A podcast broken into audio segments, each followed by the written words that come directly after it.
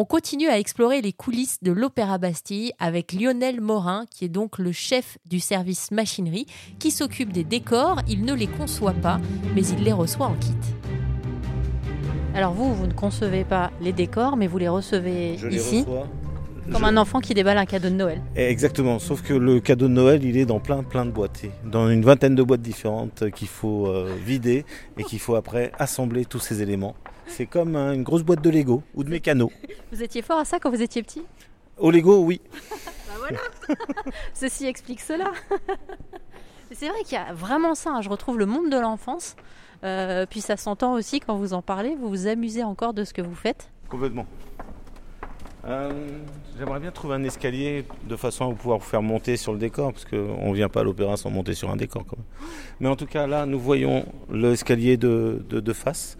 Et en fait, euh, si vous êtes déjà allé à Garnier, c'est la reproduction de l'escalier de Garnier.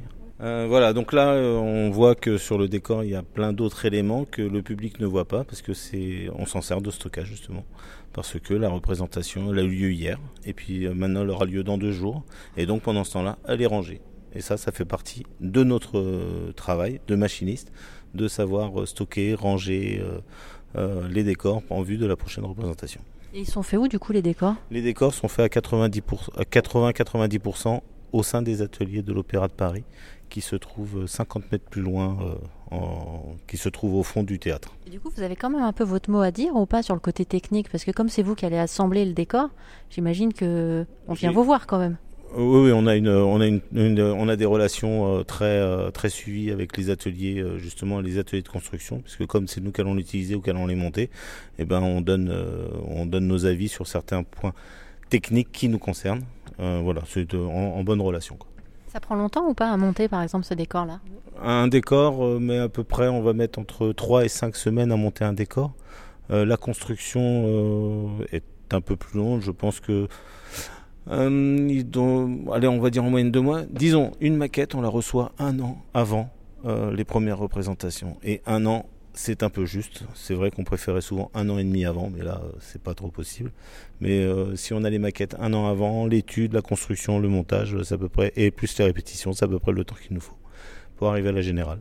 Et donc là, tous les deux jours, vous changez le, le décor à chaque fois? Complètement. Comment ils faisaient à l'époque? À l'époque, il n'y avait pas quand même ces moyens-là. Donc, euh, Euh, bah, L'Opéra de Paris, euh, Bastille, a été construit en 1989. Mhm. Donc avant 1989, je pense que les décors étaient un peu moins volumineux, un peu moins construits. On avait plus, euh, c'était plus des toiles euh, qui faisaient le, qui faisaient l'effet. je vous propose de vous d'aller faire un tour au moins 6. c'est quoi le moins 6 Alors, le moins J'aime bien ce genre le- de proposition. Je serais tentée de dire oui tout de suite. Je me renseigne quand même. On se connaît pas tant que ça.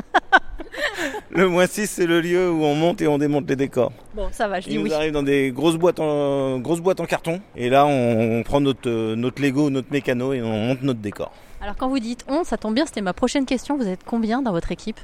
On est euh, 90 euh, machinistes euh, en, en fixe. Et puis on fait appel à une quinzaine, vingtaine d'intermittents régulièrement pour venir nous aider.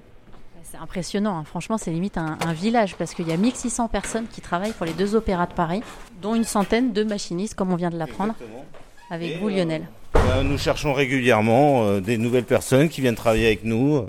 On apprécie euh, des gens qui aiment, le, qui aiment le spectacle, qui savent, qui sont habiles de leurs mains. On est friand des gens qui ont une formation serrurier ou menuisier ou tapissier. Euh, voilà, c'est des, des profils qu'on recherche très régulièrement.